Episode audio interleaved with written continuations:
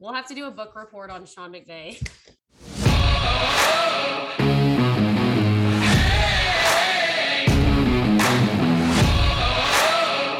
Women can't parlay. Okay. Hello.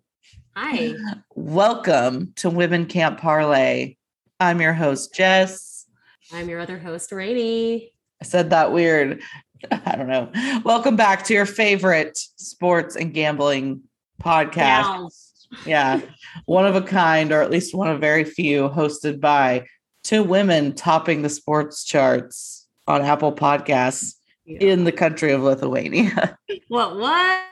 Just kidding. We're probably out of it now. I have no idea because I only get updates like at the end of the week, which now I might start looking more actively, but I had to go like take screenshots last week because it was like one day we were like only 4 spots behind Spitting Chicklets. And I was like, holy shit, even to just get that like photo, I'm like excited.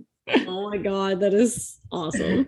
They're like a major sports podcast. So like the probably number one podcast in like probably Canada of all things.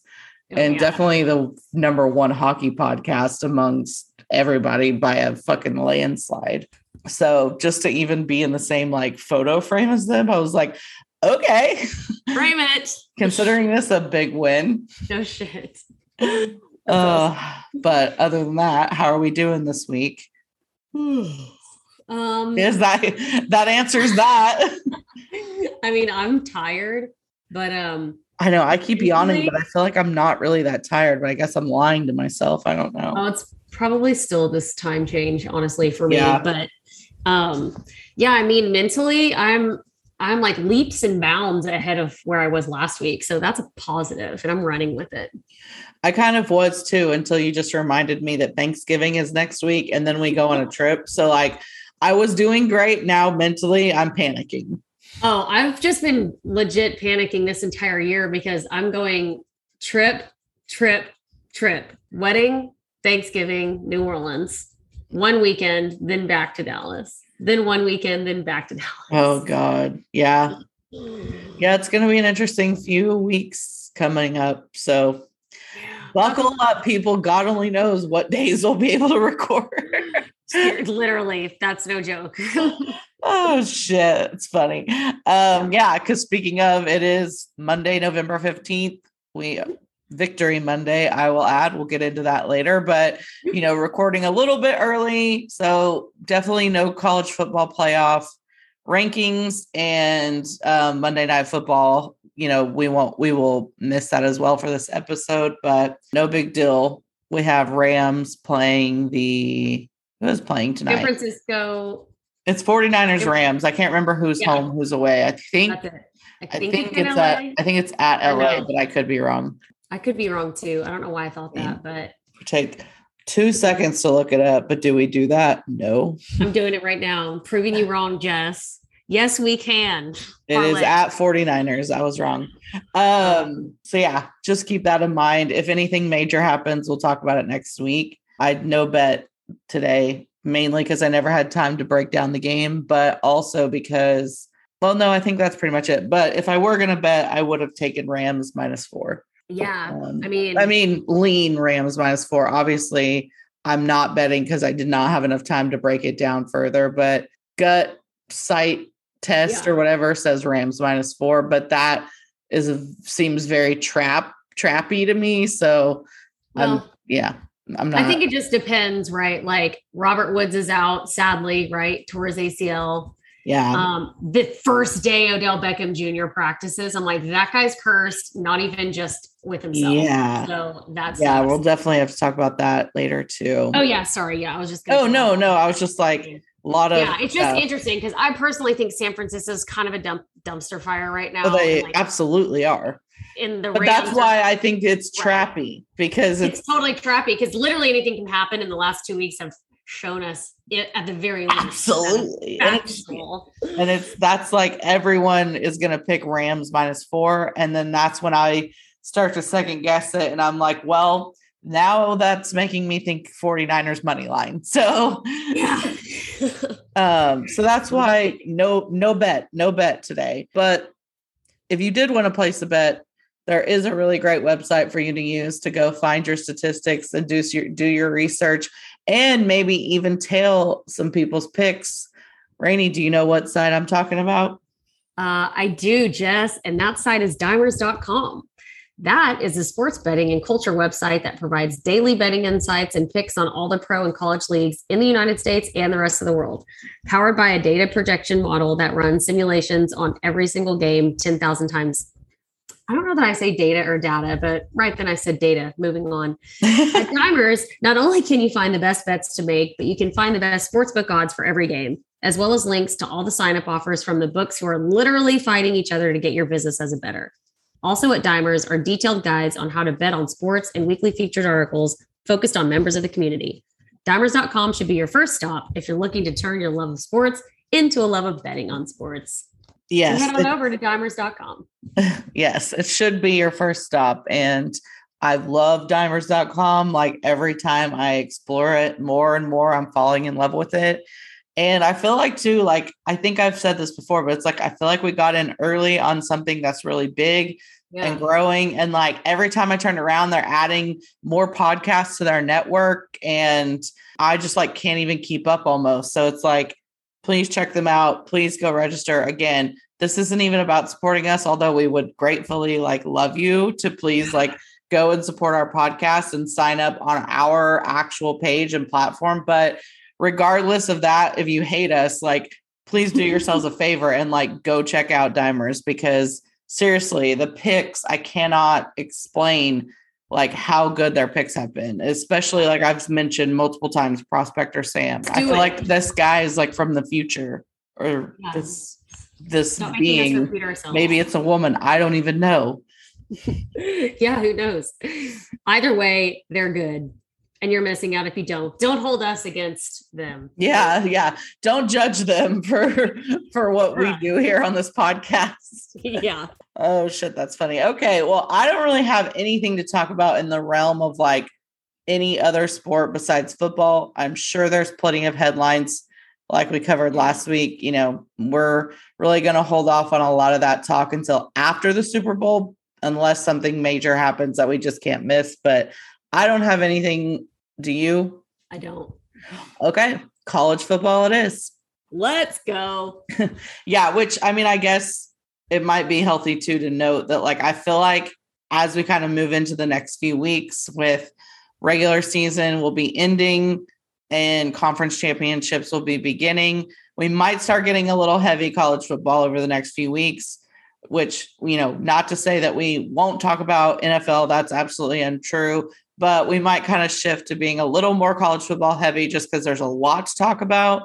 And I'm having trouble like really honing it in and like wrangling it into, you know, only so little. But obviously, once we get through college, we still have, you know, NFL playoffs and that kind of thing. So it's, you know, it just timing wise kind of works out that way. But we'll see kind of how it goes. I think we're kind of always like, we're definitely always first and foremost football on this podcast, and NFL is really, you know, where I would say our interest lies, but college is there too. So we'll see. But before we get into ranked teams, I feel like we need to start off this week the same way we did last week and just have like a Texas is terrible corner, because wow. I mean, yeah. I feel bad. I feel bad for delusional Texas fans. I know. Like, and I feel like I'm a Texas fan, but I'm not really a delusional one. Yeah, and even I was like sold on them at the beginning of the year. And I mean, I think maybe rightfully so. Like, you got to give them some credit, but like, it's as if half their team died or fell off the face of the earth. Like, what happened? It's like, yeah, it's like that. Oh my gosh, like the Avengers, whichever one that is, where half the population just disappears from Earth. I swear to God, if I didn't know any better, it's like Space Jam happening in real life. That like too. Have the Monstars or somebody in like similar entered into like the major players' bodies and like has taken their ability to like play football. I don't know. I have no idea. It's so crazy. I know. They're like, what, 5 losses in a row now? Yeah. I mean, no, literally they have not won a game since they played OU. Yeah. They've gone winless. And I mean, like, I was somewhat sarcastic last week when I said I wouldn't hold my breath against them beating Kansas, but like, wow, apparently that was a lot more like manifesting than I knew at the time. I know. So what's your thought on the, whatever, the 2-point conversion at overtime that, like, has there been any hoopla about that, like, supposed missed holding call? Or, I mean, I don't think it, yes, I think there's a conversation to be had, but it doesn't matter. Like, well, I think that's what I'm saying. Nobody's really up in arms about it, because the bigger story is that it shouldn't, like, Texas lost to Kansas. Yeah. Kansas was plus 2350 money line going into that game. Insanity. That is insanity. So I don't think people care about whatever 2-point conversion, missed holding. Nobody cares, because Texas should have never been in that position to begin with. And B, neither of these teams are going to do shit for the playoffs or for their conference championships or anything. So, like, no one cares. Yeah. And with that being said, it's like we have to mention it, because it's like, wow. And obviously they've been sort of a talking point of our podcast. We're in Texas, we're from Texas. It's very regional to us, but yikes. Like, yeah, it's yikes bikes right now. Yeah. And this is just, again, this is why Texas gets their overrated, status, is because, like, they have all of the recruiting resources at their disposal, their management, their office, their football program. The people in that status make millions and millions of dollars. I mean, there is no excuse. But funnily enough, I mean, I will say too, I mean, I know a couple teams won this week, but like A&M lost, TCU lost. Like, I feel like UTSA is holding up the whole, like, Texas football accolade right now. I have to admit that Texas Tech won, though, which is the hilarious that's what I said. Part of all of it. I know you said someone for sure, but I'm just like, it's funny that Texas Tech fucking sucks. Like, they're fucking terrible. But they pulled out a win, and the rest of them were like not. Tech pulled out a win, which they were like 10-point underdogs, so it was an impressive win. Along with the fact that they won with a 62-yard field goal that won the game, I think. Yeah. 62-yarder field goal in college. That is a notable field goal, no matter what the scenario. Yeah. So I like, that's why I said, I know there are some Texas teams that won. I know North Texas won. But in the grand scheme of things, Tech sucks. Like, a lot of these teams sucks. Like, we have a few, like Houston, SMU, UTSA, they're doing really, really well. But other than that, it's kind of a sad state of affairs right now for college football in Texas. Texas college football is unwell. Yeah. I don't like it. It makes me very uncomfortable. Like, we're supposed to be, like, known for our football. Yeah. It's not good. So getting into, like, actual, teams that are ranked or rankings last week, we ran through the college football rankings, predicting, I guess, like, what would come out that week. I feel like that is a lot. So I'm going to try this week to kind of change that a little bit to where maybe we talk about predictions of just at this point in time, based on how we see the path laying out with the conference championships, who we think will be like 1, 2, 3, and 4. I don't know. Maybe that will make it easier, more time efficient. We'll kind of see. But college football playoff rankings last week came out. Obviously, I don't think they come out till tomorrow evening, so we won't know at the timing of this recording. But last week it was Georgia, Bama, Oregon, Ohio State, Cincy, Michigan, Michigan State, Oklahoma, Notre Dame, and then Oklahoma State was number 10. My predictions were, I wouldn't say they were like completely off, but where I really went wrong was not realizing that the committee hates OU just as much as I do, or maybe even more. I mean, I guess it's probably more of like a Big 12 thing, but whatever. Yeah. I don't know. It's crazy to me that OU at the time being, 8-0, 9-0, whatever they were, that they were behind a lot of these one-loss teams. So obviously there has to be some kind of Big 12 bias there, although you could make the argument that they weren't playing any, you know, big tested teams. And I think that was fair. So I guess you could, you know, say that, but I don't know. I mean, I just felt like because they're undefeated, Cincy's undefeated, I don't know that they're playing just like crazy good teams.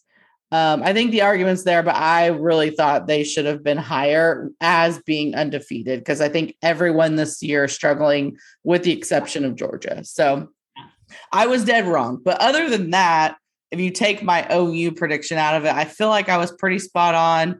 Other than the other things that stood out to me, and I additionally obviously was also wrong about was the head-to-head confusion. So like they ended up ranking Michigan State behind Michigan, which as we all know, Michigan State beat Michigan when they went head-to-head. So it's like Ohio State being behind Oregon is likely for no other reason than the fact that Oregon beat Ohio State head to head. So it's just weird to me that they've got Ohio State behind Oregon, but then we're so quick to put Michigan State behind Michigan at the first sign, you know, at the first loss of Michigan State. So that was kind of wild to me. Didn't quite agree with it, but I guess no one cares what I have to think about that. So. Oh, and I do want to mention that, although not in the top 10, UTSA did finally get some recognition as they broke into the top 25, taking the 23 spot in the rankings, I believe. So nice. I did see a pretty pertinent person like post or tweet like free UTSA or something. PFT. It was hilarious. Yeah, no, a lot of people are kind of like, you know, wanting to push for them this year, obviously. And I had a big tweet at the beginning of the season where I was like warning everyone. I was like, look out for UTSA this year. I obviously, I think jinxed myself last week by talking about them in a betting strategy on the podcast last week. Cause like, I think every week I've taken them against the spread and taken the over. And of course, last week they didn't cover either. They didn't cover and they didn't hit the over total. They struggled a little bit with a team that I was surprised, but ultimately they pulled away, but not 32.5 points away. Yeah. So, yeah, but really glad to see them at least get some sort of recognition with a ranking, you know, sure. Still feel like maybe it should be higher, but obviously they're not going to like break into the playoff by any means. So like that's a little bit of a stretch. So hopefully that continues for them and their success, but for sure. And obviously, like I said, they're really helping out the state of Texas right now. I feel like we need all of it right now. Yeah. And then in terms of the look ahead, like I said, not going to do what I did last week, just focus more on the top four spots, keeping like the conference championship scenario pathways, whatever you want to call that, in mind. So if I were deciding this today based on what we know, I'm obviously keeping Georgia at number one. You know, like I said, not much has changed. They're still rock solid, not going anywhere. At this point, even with one loss, which I think would only come from the SEC championship, it is very unlikely that they would still not get in and at this point be the number one spot. Like, I don't really see another scenario there, but obviously things can change. We still have a couple weeks left. Number two is where things already get complicated because it's really hard to have these conversations where you ever doubt a team like Alabama. You know, it's kind of comparable to like doubting Tom Brady and the Bucks right now. Like, although you kind of like see it happening, you're so resistant. Yeah. But no, I just said you can't do it. Yeah. It's like, you're just so resistant to ever fully be like, nope, they're out, but I'm going to do it. And I'm going to put Ohio State as my number two. I think Alabama at this point, like I've said, I think they're beatable. I think there's like a slight chance that we could actually see them lose again, even before the SEC championship. Probably not, but they do play Auburn and they do play Arkansas, two teams who haven't obviously been the most amazing teams, but they have shown us that they can play. And Alabama has showed us that they have weaknesses. So like I said, unlikely, but I'm not going to totally rule it out. Either way, I think Georgia is the SEC champion, and I just don't know that the committee will put in a 2-loss Alabama over other teams who are either undefeated or 1 loss. Yeah, fair. Maybe that is me being naive because we all know Alabama is like the big kahuna of college. The belle of the ball. Yes, the belle of the ball. Thank you. So, I mean, maybe, like I said, I'm being naive there, but I just think that them having 2 losses would put them out of it. And I think Georgia will win that game. But again, you never know. It is Alabama. But getting back to Ohio State, I think they will win the Big Ten, although they do still have 2 really big tests, not only with just Michigan, but Michigan State as well. We know Michigan State has also proven they can play. Depending on how all that goes down, it could get very complicated. There's kind of a little like 3-ring circus going on there. And if Ohio State doesn't win out, it could get real sticky. But I do think Ohio State's the better team in both scenarios. It'll be interesting to see it, though. We'll just kind of obviously have to see how it plays out on the field. Like, that's all we can ask for. But as of right now, I think as long as they go out there and don't totally fuck up, they should win both games, should make them a playoff contender. And I'm putting them in the number 2 spot, as I think they'll win the Big Ten. Moving on to number 3, I'm going to go ahead and put Cincinnati here, which if you would have asked me a week ago, I would have been very hesitant to do that. But I know there has been a path for them to get into the top 4 before, but because they're not in a Power 5, I just really didn't think the committee would ever do it. But at this point, I think the committee will likely be left with no choice. They should win outright, although they will have a test from Houston in the ACC championship. But assuming they win, I don't see how they can't be put in the top 4 right now. It'll be fucked up if not. And again, this goes back to like committee and their biases, you know, their biases and their bias. I don't know what I'm saying. I think all of those work. But I'm going to go ahead and just say that, like, I think that they're deserving of that spot. And that's where I would like them to be, because I don't think it should matter too much if they've made it this far and other teams are 1 and 2 losses. So. And then number 4, as it stands right now, I really, really think, and I've kind of been preaching this a little bit in our past few episodes, I can really see this going to Oklahoma State now. All right. The good news is they control their own destiny. So like Oklahoma did lose to Baylor, which sidebar, I have said on at least 3 episodes that I think Baylor is going to beat Oklahoma. Did I bet it? No. Why am I the way that I am? I have no idea. I hate myself. But regardless, Oklahoma got their first loss. So now Oklahoma State and Oklahoma both have 1 loss. And that then now means that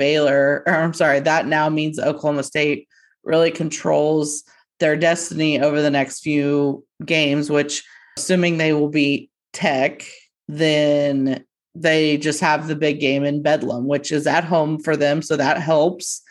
And assuming they beat OU, which I think they definitely can do, they have the talent to do so, then they will just also have to play in the Big 12 championship, which if all goes this way, assumingly would be actually against Baylor, who they've already beaten. So the bad part of that is, and that's kind of like what sucks about some of these teams playing their big rivalries at the end of the season, is like you kind of have these matchups that are almost, it's like for OU and Oklahoma, that's like the Big 12 championship is Bedlam, basically. I mean, that's a huge game and that's a rivalry game. So it's like, it's a big deal whenever they kind of have to play each other for that championship spot.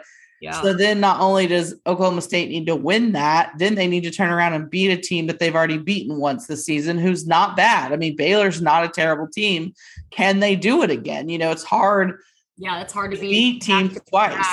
Yeah. So that'll be 2 big games back to back, assuming they can win outright. And I know they have the talent to do so.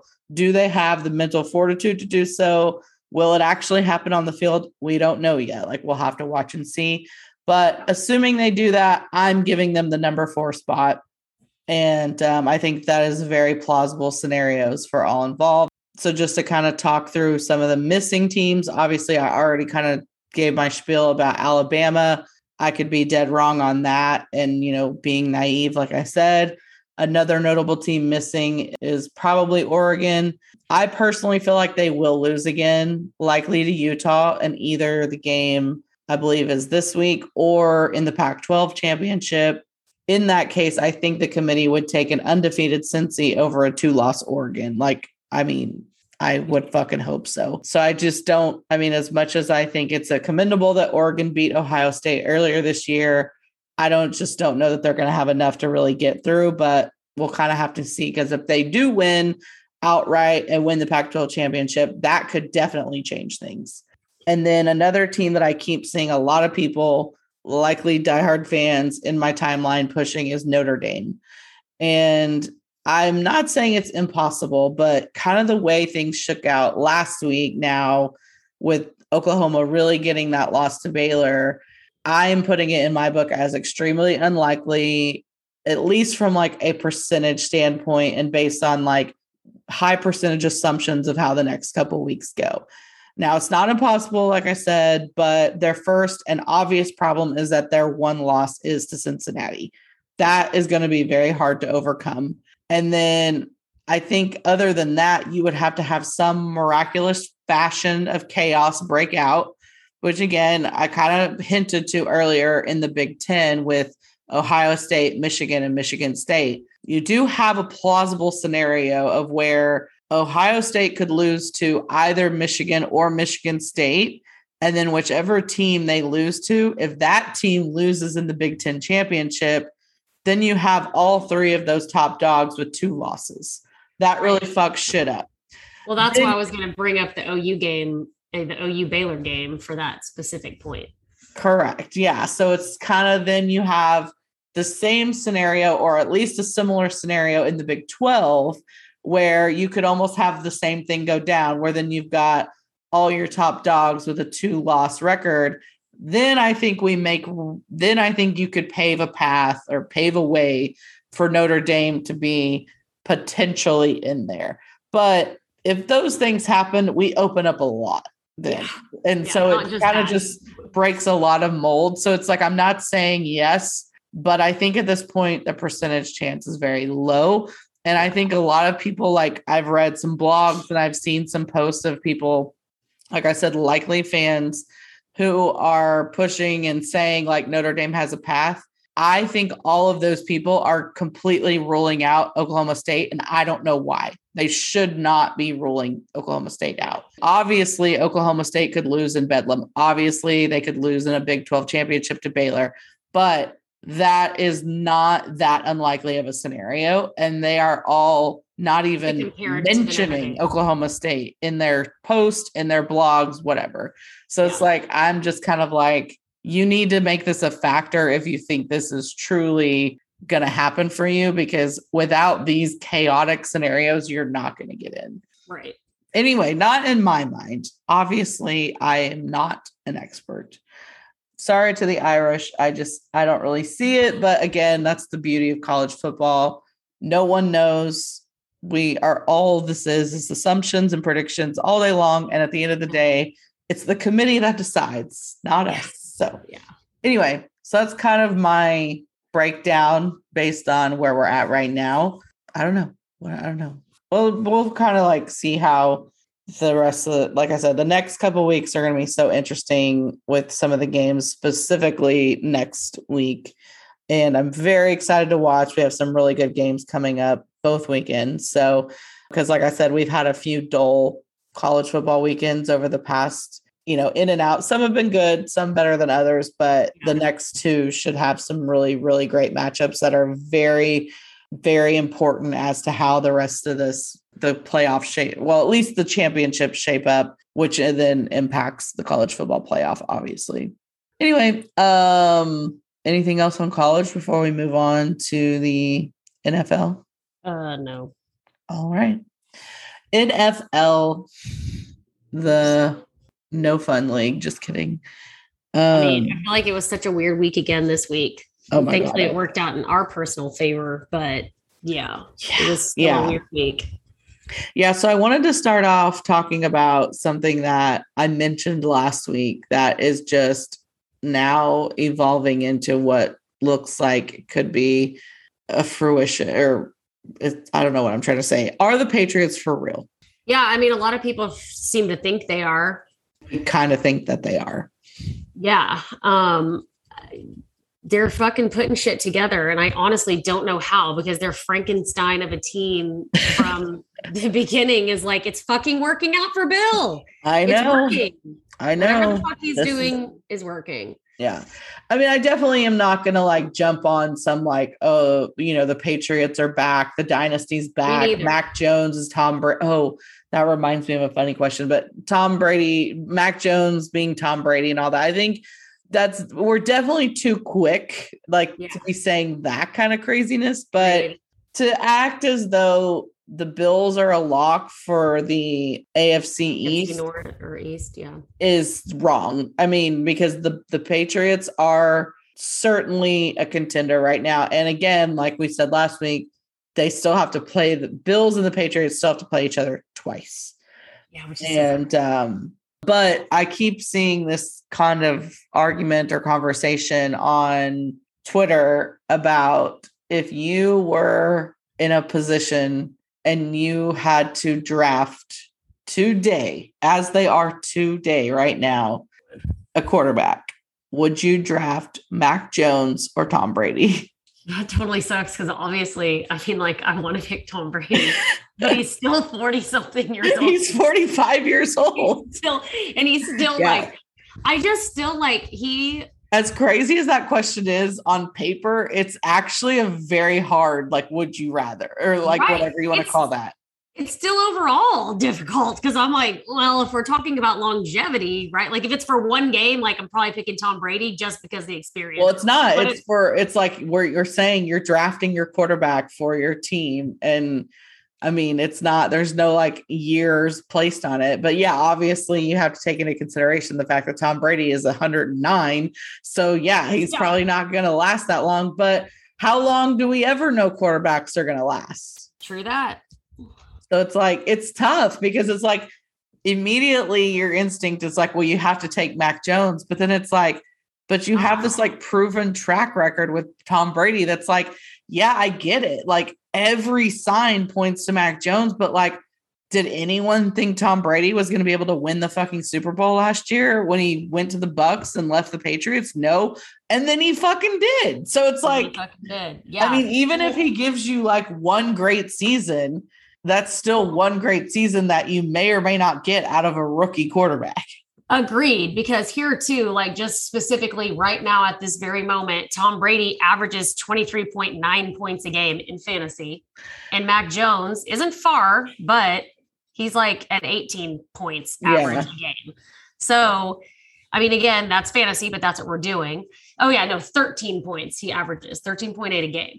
So to me, I don't know that Mac Jones is necessarily, I'm not saying he's a bad quarterback. I think Bill did maybe find something there, but the Bucs game yesterday, like, first of all. Yeah. It's hard to ask that question coming off of that. No, I disagree, because at three quarters into the game, he had like almost negative fantasy points, and he ended up with almost 20 fucking fantasy points. Yeah. Not every quarterback can do that. If you're Mac Jones, like, you can't expect that out of a rookie, but I expect that out of Tom Brady, and he delivers like 90% of the time. Yeah. So, but I am interested to see what Mac Jones does do, because like you said, I fully agree. I'm not jumping on this Patriots are back bandwagon. Like, we'll see, but we definitely know they're beatable. We definitely know the Bills are beatable, and the rest of that division is not important. The Dolphins and the Jets aren't even like a team at this point, I don't think. But yeah, no, I agree. And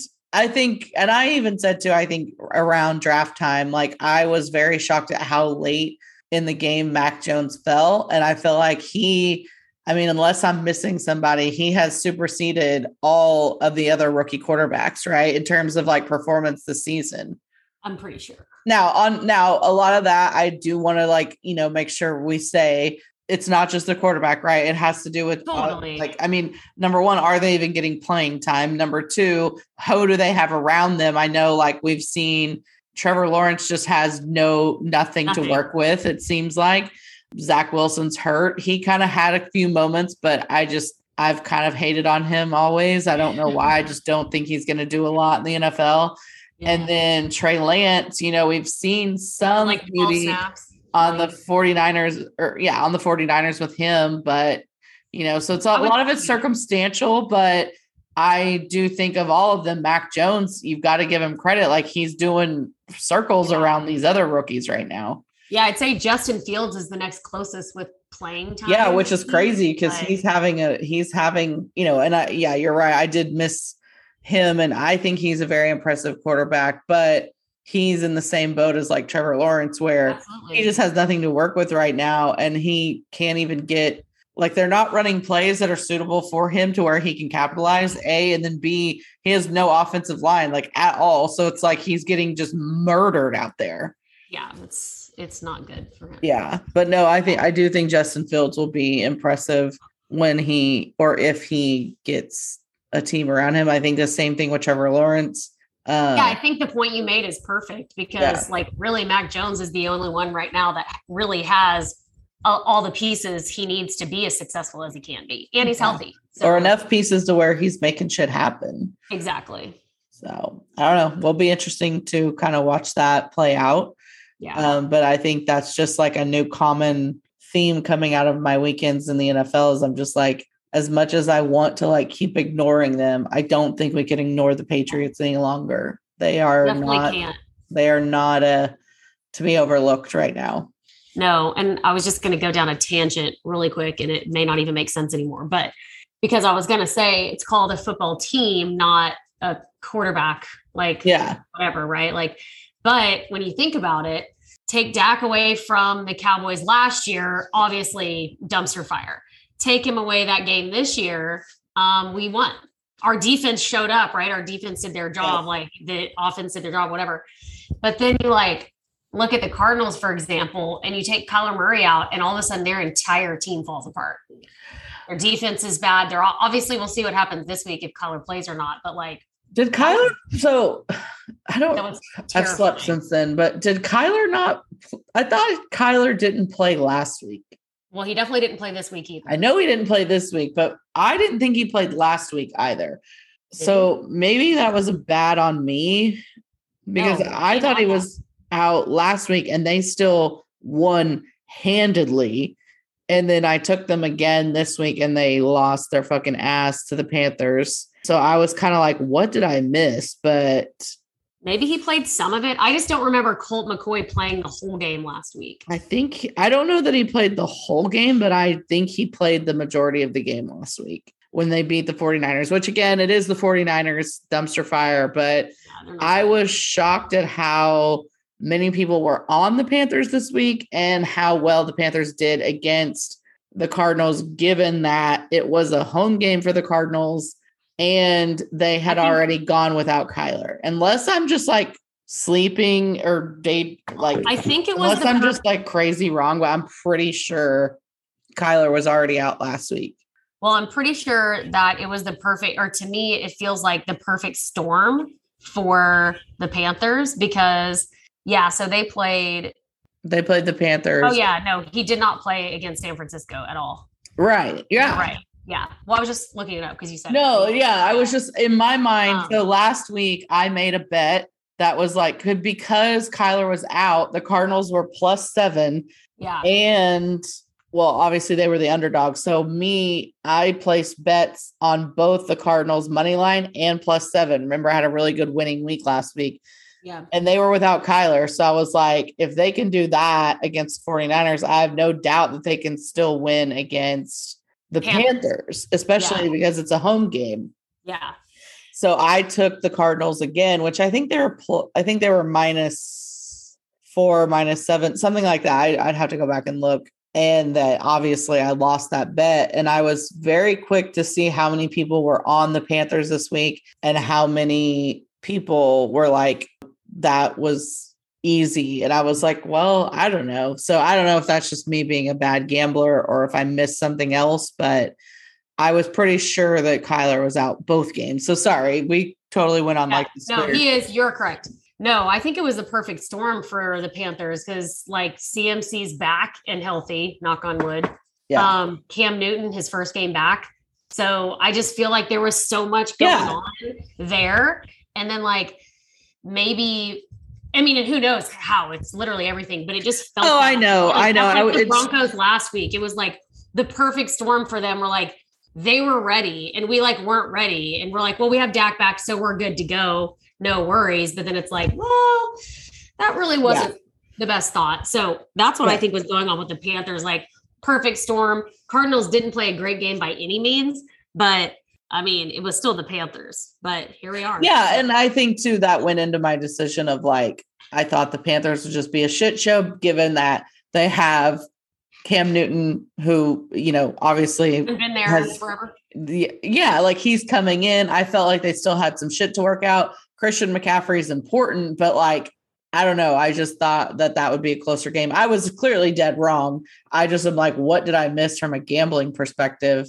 Well, I think nothing, right? Like, on paper, I think that probably what you bet is pretty accurate. And a lot of people probably felt and thought the same way, but I mean, that's why I was asking, or not asking, but why I was like confused, because when I looked at it, a lot of people had the Panthers, and that's what I'm saying is like, it shocked me because I was, you know, heavily leaning Cardinals. Yeah. Well, they've been pretty unstoppable. So, yeah. And I mean, I think maybe obviously with them being down who they were down, like I get that this was a loss. I feel like this loss will be similar for them as like ours was, you know, even though we had Dak that game. I think it's a fluky loss. I am in no way taking any insight into this. I think the Cardinals are still like a very strong team. Yeah, I think they are a very good team that we should all be afraid of. I don't even think they've had their bye yet, right? I don't know. It's possible. I think we're like, I don't know why we're asking each other such hard questions. I know we do this a lot, and then it's like we could just look it up. But no, I don't think so. But I could be wrong.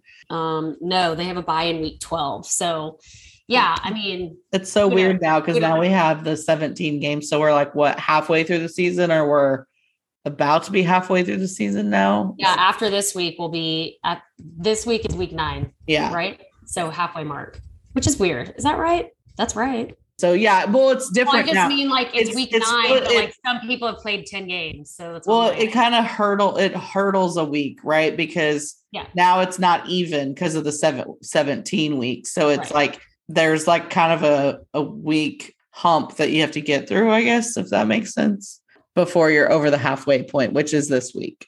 Right. Yeah. So anyway, I feel like we just went through a whole thing that added like zero value to anything at all. Oh, I don't know. I thought it was an interesting game, and I think it's a good loss because they're in the NFC. So it's good for us. Absolutely. Yeah. It was also battle of the backups, right? Because like Cam Newton is not, even though he's their starting quarterback now, he's their backup's backup. Yeah. And as was Colt McCoy. And then that backup's backup came in because he got hurt. So yes. Very interesting game. Yeah. And then we also in that whole spiel kind of mentioned too, or at least one big thing, which is Cam Newton back to Carolina. And then I think earlier in the podcast, we already mentioned OBJ, Odell Beckham Jr. is going to the Rams. So Cam Newton, I don't really have a whole lot to say. I don't know.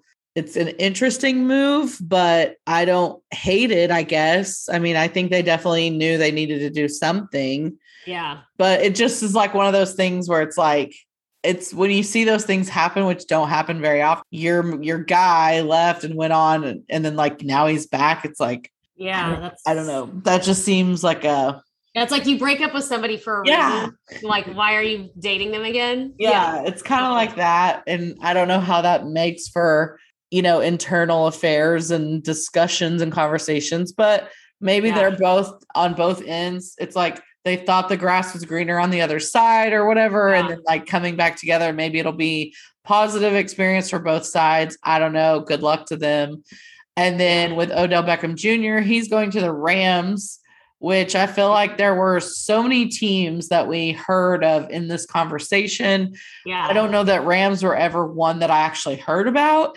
And then reports coming out today saying that the Packers were a huge target of Odell Beckham Jr. And then on the flip side, that apparently he was very interested in going to the Packers. Yeah. And there's reports coming out basically saying that like the Packers internal offices, I don't know what I'm trying to say, that they fucked this up. Yeah. In that they didn't like do what they needed to do to get this deal done. Yeah. And then additionally, Sean McVay like went all like high school, college recruit on him and like called him up on the phone himself and talked about why he really wants him on the team. So some of this, like, I mean, I just feel like with media, I can't trust anything anymore. I also am like so done talking about the Packers. It's not even funny, but like, I kind of am like, I don't really want to buy into this headline because I just think, how hard is it of a sell to get somebody to go to LA over fucking Wisconsin? Yeah, exactly. Especially when look at the difference here, right? Just 1-1. The Super Bowl's in LA this year at SoFi Stadium or wherever the fuck it's called. The Packers just opened up for their fans to buy fake stock in the team to raise money so they can like just. Oh yeah. I saw that headline today too, which so, they have a weird, their fans always have that weird stock option shit. But they've had it like 4 times before. And now this is like the 5th time in history that they've allowed it. And they buy like 200 total shares, including anything that they've opened it up before. And they're like $300 a piece. Yeah. So I'm like, go knock yourselves out. But yeah, if I'm Odell Beckham, I'm like hot, cold, Super Bowl. They don't have enough money for anything. I'm going to LA easily. Right. Yeah. And it's funny too, because like, although I've kind of been one that's on a, maybe an unpopular take of that, I think Odell is a bit overrated. Yeah, he is a weapon that the Packers could use. And, you know, with everything Aaron Rodgers has been screaming, you would think like this could be an answer for that. And then they go and like, fuck it up, I guess. I don't know. But again, that was a headline. I don't really know. I think you could make the argument, like I said, that I feel like it's very believable that somebody would want to go to the Rams over the Packers. Yeah, me too. Also, I think it's funny anytime I talk about Sean McVay, because I feel like I've had this happen to me a lot where obviously Sean McVay is very attractive. I think we both as females can attest to that, right? Yeah. But, you know, do you want to know, like, who I hear talk about Sean McVay the most and his attractiveness? Ew. Every guy I've ever met that watches football. You know, which was so weird. By why the way, is that? Like, I think he's good looking, but, like, to me, I'm like, I don't. Like, I don't think when he's see him, I'm not like, he's so hot. Like, Robert Salah, I am. I'm like, all right, dude. I agree with you. I agree. I think he's attractive. But I don't think he's like this, like, oh my God, like hotness deity. Agreed. But I feel like anytime Sean McVay gets brought up in a situation where I'm like talking football with a bunch of dudes, they all like cream their pants over Sean McVay. And I'm like, you're so right. I don't get it. Like, what is it about Sean McVay that dudes feel so inferior to him? I don't really know. I know. I would like to know. Somebody let us know. Because we need to have this conversation with like some guys, like our guy friends. But like, I just have now found myself in multiple situations where I'm with a bunch of guys and they all just like freak out over Sean McVay and how hot he is. And I'm like, as a female, I don't even freak out about his hotness that much. Like, yeah, he's and also, but he's not like, oh my God. No, and also just to add on to that, he's 5'10". Yeah, good point. Not which I don't really like short shame or anything, but like I'm 5'5", so like as long as you're like, I don't give a shit. 5'6" or above, I don't usually give a shit. But like, I just think that, that's a really good point to add to it. That like. It's just, I don't get it. Like, but I feel like every dude I've ever known, like, is gaga over Sean McVay. And I'm like, you're so right. I don't see it. Oh, it's funny that you've had that you have had this situation too, because like, I feel like none of the times that it's happened to me, you've been there. Yeah, no, totally. I feel like it happens all the time. And it's always this like, you know, the Rams will come up and they're like, oh, Sean McVay. And it's like they can't not make a comment about it. Because I felt like I brought it up or something, but then they'll be like, man, just like what a good looking dude or something. Yeah. Like, Thank you. Like props to like admitting that and like being masculine, like, okay. No, yeah. I love that. I love it when dudes can have those conversations. Like, I don't want to take, I don't want this to get like misconstrued. Men, I think it is so enjoyable that men can talk like that and have conversations like that. And more of them should do it, because it's just like facts are facts. Like, I mean, obviously, but I do find it funny that like, there is something about Sean McVay that like really gets men going, like straight men going. And I don't know what it is. Yeah, I agree. I don't either. Maybe I need to look into his like past more. Like maybe there's maybe his football more stuff. About his like past or like his, you know, coming of age and like college or something that's like big that I'm missing. I don't know. Yeah. No, I'm with you. That's I just like, sorry, random sidebar, but I feel like that really just triggered me when we were talking about Sean McVay. I'm like, here's something that I need to get off my chest. Agree. We'll have to do a book report on Sean McVay. Yeah, we'll get some more opinions. Hit us up at Women Can't Parlay on Twitter or Instagram, or just text me or text Rainey. Let us know your Sean McVay thoughts and why he is like NFL's most eligible bachelor. Yeah. Why is he the most eligible bachelor in the NFL to do? For straight men. Yeah. I would love to get a gay man's perspective as well. Me too. Now I'm like trying to figure out who I think like the hottest coach is, which I mean, everyone's going to say Cliff Kingsbury, but. Which honestly, if I'm ranking, I might be putting Cliff over Sean. Oh, I think I would put Cliff over Sean, and I don't even care for Cliff that much. So neither. That's what I'm saying. I definitely think Cliff over Sean, but now I'm just trying to run through all of them. You know who's not bad? I think Frank Reich. Yeah. Okay. Matt LaFleur, I don't think is that bad looking. I don't think he's that bad, but I feel like he's 5'6.5". You are a short shamer. I really am. I'm a short shamer, y'all. I'm really not. Like, I'm also short. I don't ever get I don't know how you can gauge how tall they are on TV. No, I have no idea. I just like, he looks. Well, you seem to know very well. You're like, he's like 5'6.25". I'm like, well, that's just because I was being facetious. But let me, 5'11". So not short by any means. Neither is but not like tall. Yeah. But not like, I feel like Cliff Kingsbury's like 6'2". He is. Yeah. I think he's definitely over 6 foot. But either way, again, I don't know. I feel like I'm like forgetting like 1,000 of the, well, Pete Carroll, no. If only for me to change his pants. Like pants and shoes. Yeah, pants and shoe combo. And then I keep seeing all these TikToks of him on the sidelines now, and it's just so cringy. And it's like, it makes it even worse. Like before the pants shoes combo was without him talking. And now I have these images of him talking in my head, and I'm like, it's just so bad. It's so funny. I don't know that we can go on, but no. I mean, honestly, I think Kyle Shanahan's not terrible. I do like Kyle Shanahan. Okay. I'll be Robert Salah for me. He's your boo. I know. He is my boo. Matt Rule, no. No Judge, no. Bruce Arians, no. Yeah. Andy Reid, no. Did you say McCarthy? No. Mike McCarthy, no. I don't know. I mean, honestly, I'm not thinking Kevin Stefanski, no. Oh, yeah. I'm really just not. I think we've hit the top. Yeah. I don't think there's a diamond in the rough that we're missing. No. But anyway, well, that's our college coach. Well, maybe we'll do a rankings of the hottest college. Or why am I saying college? I don't know, Mike White.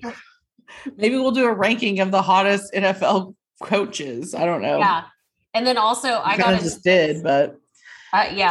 this combo about NFL players I'd pick over Tom Brady, because Tom Brady's like, you know, the heartthrob, and everybody thinks he's so hot. And I'm like, I do think he's good looking 100%. But he's like he's too symmetrical or something. Like he's like not a fembot, but like what's a male bot?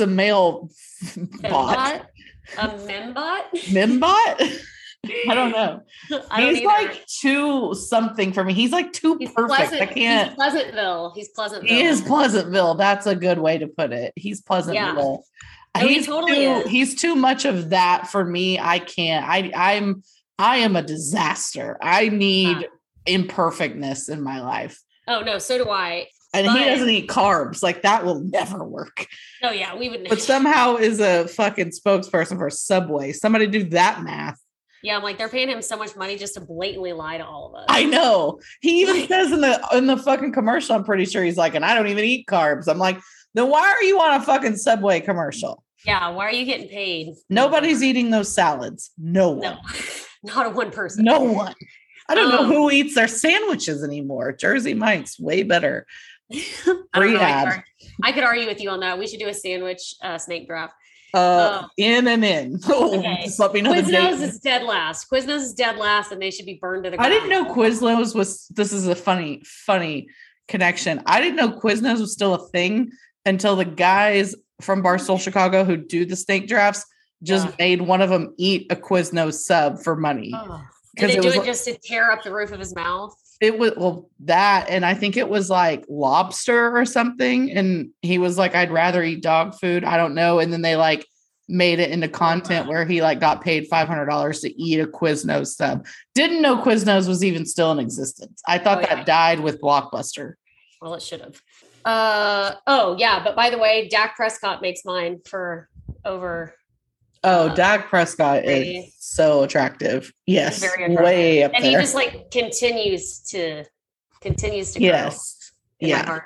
Oh yeah. He's definitely up there. Like Tom Brady to me is like, he'd be lucky if he made like the middle of the pack. I think at this, like in my mind, right now, like we might have to narrow it down to like certain positions. Yeah, I think that we should have. I mean, we're putting like all the fucking linemen in there, although no offense to the linemen, but find some. I'm just saying, like, if we were just doing like quarterbacks, receivers, running backs or something like that, I don't even know that Tom would break the middle of the plane for me. Yeah, well, we'll have to do that soon. But we should probably. We should do that, but we should also probably move on. But that was fun. Yeah. Let's put more of that in our lives. Yeah, I'm in. Let's get drunk next week and really degrade all of the NFL men. Cool. I'm in. Yes. I mean, since we talked about Tom Brady, let's just bring up the WFT versus the Buccaneers. WTF. Wow. Yeah. I mean, come on. I don't know. Like, I don't know what to say. Me neither. Huh? I have no words for it. Yeah, and what Tom Brady threw like what 2 or 3 interceptions? Yeah, I think 2, but still, yeah, like they got beat by a team that doesn't even have a name. Which again, like I mean, at this point, what is their record even anymore? Like 3-7 or something? I don't even know. Oh, what? WFT? Yeah. Let me tell you. Again, this is like a team that I've just completely written off. Well, as you should. 3-6. Yeah. After their win yesterday. So they were 2-6. Yikes. Ouch. And the Bucks are 6-3. Yep. So anyway, yeah, I don't have any words about that. I just was like, wow, that's insane. I kept watching that score and was like, is this like transposed? Did somebody fuck this up in the booth? Yeah. And again, this goes back to, which I'll probably cut this because I just feel like this is me every week talking about the woulda, shoulda, couldas. But it's like, I looked at that game and I saw Bucks -10 and I was like, there's no way that doesn't hit. But for some reason, I was like, gut feeling 10 is a lot. I'm staying away. Well, and we have to remember the dogs were like so prevalent last week. Like every NFL dog won last week, basically, or covered, I guess I should say. Yeah. That it was like, I feel like Vegas makes these lines for the favorites so large that everyone takes them and it's a trap. Like it's an actual trap. That's what happened with the Cardinals game, I guess. So with the Bucks, I was like, yeah, they should cover 10 easy. And for whatever reason, there was just this like part of me that was like, you know what? I'm not taking that. I don't feel good about it. And I took the Bills instead to cover 14, which they did. Thank God. But I'm like, when I get those feelings, why don't I just take Washington money line? Like, I don't know, but I guess it's obviously not that fucking easy. It's just funny how I like somehow knew to stay away from that game. I'm like, how? Yeah. Good call. What else? I mean, Cowboys, we haven't really broken down the Cowboys game at all. Well, I figure let's save that one, the best for last. Okay. Because I just want to mention that the Lions are no longer zero-loss team because they have a tie. Correct. And tie is not a loss. Poor sweet little Najee Harris didn't realize that a game could end in a tie. Yeah, which I'm not going to hate on him because we had this conversation on the pod where we were like, yes, I still don't get it. We were like, why is there time? Why do they have a time limit or whatever? And that opened up me to realizing that I didn't understand the overtimes of NFL in that I knew you could tie. Yes. And I didn't know how the rules of overtime in the NFL, but for some reason I missed that after the 10 minutes is up, that's it. And that ends the game. Yes. I don't know why, whatever. I'm not going to do this because I'm just going to get a lot of hate for it. I already got a lot of hate for it. And I just want to point out that Najee Harris, not the first player to be confused about overtime. Donovan McNabb has been confused by overtime in the past. Nor the last. And exactly, that's how I feel. It's like, it doesn't really make sense that in the NFL, we play 4 15-minute quarters just to give a 10-minute overtime for them to like not have a resolution. Yeah, absolutely absurd. So it's just like, I don't really get it. I don't really agree with it. It's stupid. It sucks. And if you want to give me shit for not knowing certain overtime shit that happens once a fucking year. And I don't know. I don't care. I am a human and I'm not always going to know everything about everything. And oh my God, me neither. We get held to that standard makes you want to choke everyone. Well, I'll kill somebody because I'm never going to know. 100%. No, nobody is. I played basketball my entire freaking life, like, and I don't know all the rules. Do you think Donovan McNabb knows anything about football? I would think that you do. Well, guess what? Like, he didn't even know the fucking overtime rules. So, like, whatever. Yeah. Stupid. Anyway, moving on. So stupid. Moving on, but I have to yes, there was a tie, and then Chiefs – I guess they're showing us something this week against the Raiders at on the road for the Chiefs. I don't know. It's again, like we've talked about in a great depth. It's an interesting thing because as bad as the Chiefs have been, their division is so tight that it's still like a wide open game there, and they are very much in the mix for sure. So they could pull it together. Anybody's going to do it, they can, at least in that crew. Yeah. Yeah. I don't know. The Titans, you know, it was a close one, but for them. Yeah, but without Derrick Henry, I feel like people are counting them out. And I'm like, y'all, they're another one like the Patriots. It's like, don't count them out. Like, they're fucking doing shit. The Titans are a good team. And the fact that they are putting together what they're putting together without him, it speaks volumes. So agreed. Take notice of that, but totes agree. Other than that, I think we've kind of covered most of it except the Cowboys. The Cowboys! Yeah, so this was, you know, great to come off the week. You know, last week sucked. That was a bad game. Bad. Wasn't great, but for us to bounce back and do what we did, I am very, very, very, I am very happy with. I'm not. I'm happy. I'm proud. I'm living in the moment for the win. Because this isn't a norm for us, right? Like normally that would be the tailspin of like, yep, here it is, but, you know, right on time. Yep. We're just gonna, you know, tailspin into the dumpster and go 8 this season. Well, I guess you can't go 8 anymore. Like 7 and 10. Plan. I don't know what I'm trying to say, but I was pleasantly surprised. I'm very proud of our team, our coaching staff. I feel like we have a lot of things coming together. I don't want to say this and it take away from the very important players of our team, like Dak, CeeDee Lamb, like very big Zach Martin, big players that we need and are important. There are 2 gold stars that I would like to give out that I feel like just don't get enough credit, or maybe they do. I don't know. One is Zeke. Zeke continues to go out there and give 110%. And he gets so much hate, and he gets a lot of like, he got too much, he got paid too much, blah, blah, blah, blah, blah. When I see him running his fucking shit and then knowing he's not getting the ball, and he then goes and fucking blocks and makes sure that his quarterback does not get hit, putting his like body in the way. and I'm not saying that that's like not a common thing. But I also think that it's something that he doesn't have to do, and he does it relentlessly. And he's making it to where we can open up plays for us and our offense that are much more than just giving the ball to him. Like, I love that so much. And I don't think he's getting enough recognition for it. Yeah. People need to like take note of that. And he's not a selfish player. Yeah. Yes, correct. Like, that is absolutely what's happening. Like, he is being so selfless and even like probably risking himself getting injured. Yeah. I mean, he does work, y'all. And even thinking about it, it's like, I love all these haters that say that when it's like, dude, 3 years ago, our offense was different. Like, right. Or when he had his breakout seasons, it's like, we run a full, like, two back offense now, pretty much. Right. Like, Tony Pollard takes a lot of freaking snaps. Like, Zeke may take majority most games, but like, that's the beauty of what they can both do. And like, Tony even getting to learn underneath Zeke is like freaking incredible. Yeah. But I'm totally with you. I'm like, which that goes into the second gold star that I have to give out. And that's to Kellen Moore, because I need people to like understand, or like, maybe that sounds bad. I think people understand, but like, the gravity of what this guy is doing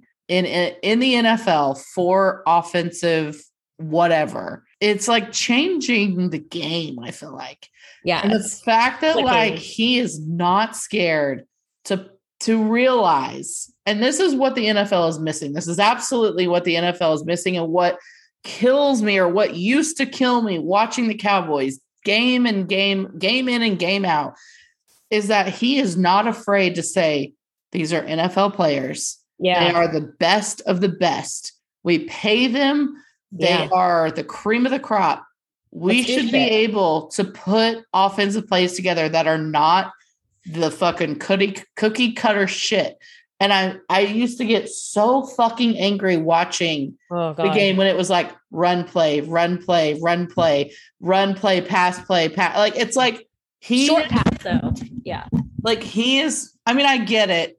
Dallas has an elite offense, and we've got a lot of options and a lot of weapons that other teams just do not have. So I want to make sure, like, I get that, I understand that, but like, I love that he is just not scared, and he's not timid, and he's working this offense in a way that everyone can be utilized. Yeah. And we're taking advantage of that. So that's my thing too, is, do we have more weapons than other teams, or are we learning how to utilize all of them and it's working in our favor? And that is all due to Kellen Moore. And I just like want to like have his children, or like give him whatever he wants. Yes. I love him. I'm always been a big fan. And I mean, just hope we can keep him for longer and he doesn't go get a head coaching job somewhere. That's my issue, is that I'm already having like separation anxiety, because at this rate, like, I don't know how long he's like contracted for, or if that's even a thing, but it's like, he will be gone. Like he will be a head coach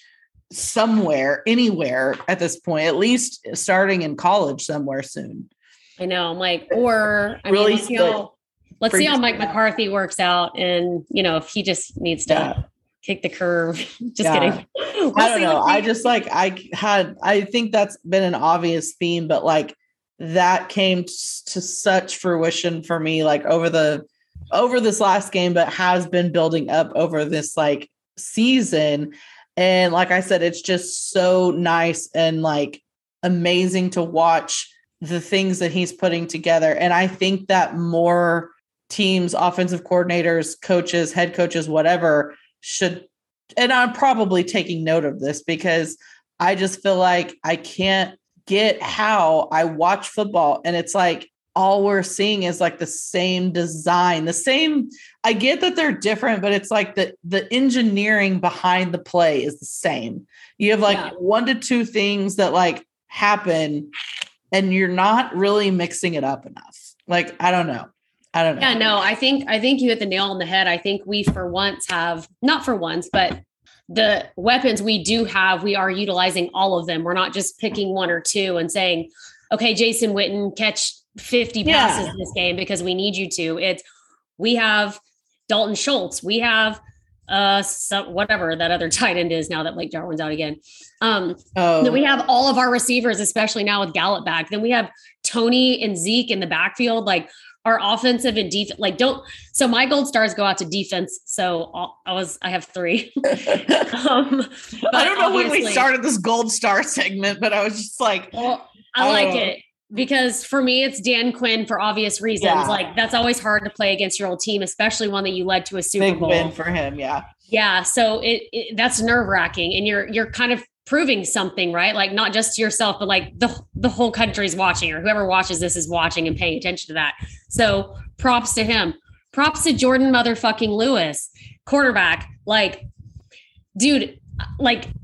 Diggs would have gotten another like interception for sure. But like this dude showed up yesterday and like did absolutely more than his workload. And then of course, Dorance Armstrong, who defensive end, like just literally killed it for us yesterday. And if like, we obviously all played really well, but those were my three standout like players of the game of like, that was awesome. And Dan Quinn, I mean, DQ, that's what I like about Texas. Like, he obviously that's why I was like, it's so hard to give any gold stars out because everyone deserves one.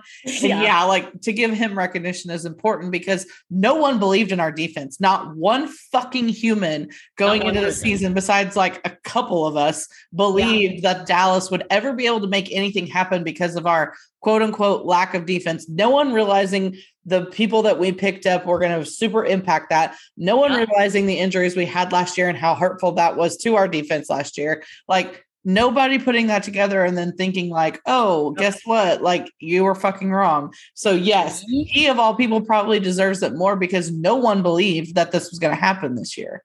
Yeah. Agreed. So anyway, I'm just like so happy. Me too. We're going to the Super Bowl. And that's that. Damn it, God damn it. I know. I just have to say it every week so I can like compile them all together once we hit the Super Bowl at the end of the year. I get it. Yeah. I don't know. I'm so happy. It's again like sitting there watching week after week. I mean, obviously last week was something, but ask me the last time I've been able to like watch a game like last week and then be able to watch us adjust, make adjustments and bounce back. Like, I don't know, 95 the last time. Yeah. Yes. So it's an elating feeling, or it's like, it's unfamiliar territory that like I watch the game and I just like, don't know what to do with my hands. Yeah. Same. Cause I'm like, it's that feeling, the familiar feeling of waiting for the other shoe to fall, but also like having so much hope and love for this current team that you like, don't want to feel that. It's very strange. It's a push. Well, and that's like, even last week when we had the podcast, like I would remember like writing down in my notes, like jokingly being like, hello, darkness, my old friend, you know, like that whole thing. And I was like, you know what? I don't even want to do this because this year, it does feel differently. Like it absolutely feels completely different. No, I agree. Totally agree. Same page. Same. It's been a very enjoyable experience as a fan. Who hasn't like felt this way since I was like 7 years old. And even at that point, obviously couldn't grasp the entirety of it. No, feels good. Yeah, it does. It does. So anyway, anything else in NFL football in general, life? Probably a whole slew of things, Jess, if we're being honest. I know. Well, look at us. We're going to end just in time to catch the Monday Night Football game. Perfect. Look at us. Okay, guys. Well, that'll do it for this week. Reminder, please continue to listen. We're still getting closer to our 10K listenership, which we are inching very close. And once we get to a certain point, I'm really going to start begging for people to listen. I'm going to get real grovelly on Twitter and being like, help us get to 10K. Cause people usually will come through on there, give us a listen, give us a shout. So, but please continue to listen and help us get there sooner than later. Hopefully before the end of the year, that should be more than doable. Help us. We're poor. Help me and poor. Follow us on Twitter. Follow us on Instagram at Women Can't Parlay. Subscribe, rate, review us. Always, that's very helpful to our listenership. And reach out. Let us know what you like, what you don't like. I don't know. Let us know your Sean McVay thoughts. Thanks. Yeah. Yeah. Let us know why you cream your pants over Sean McVay if you're a straight male. Shit. Okay. That's it. Goodbye. Hey, goodbye.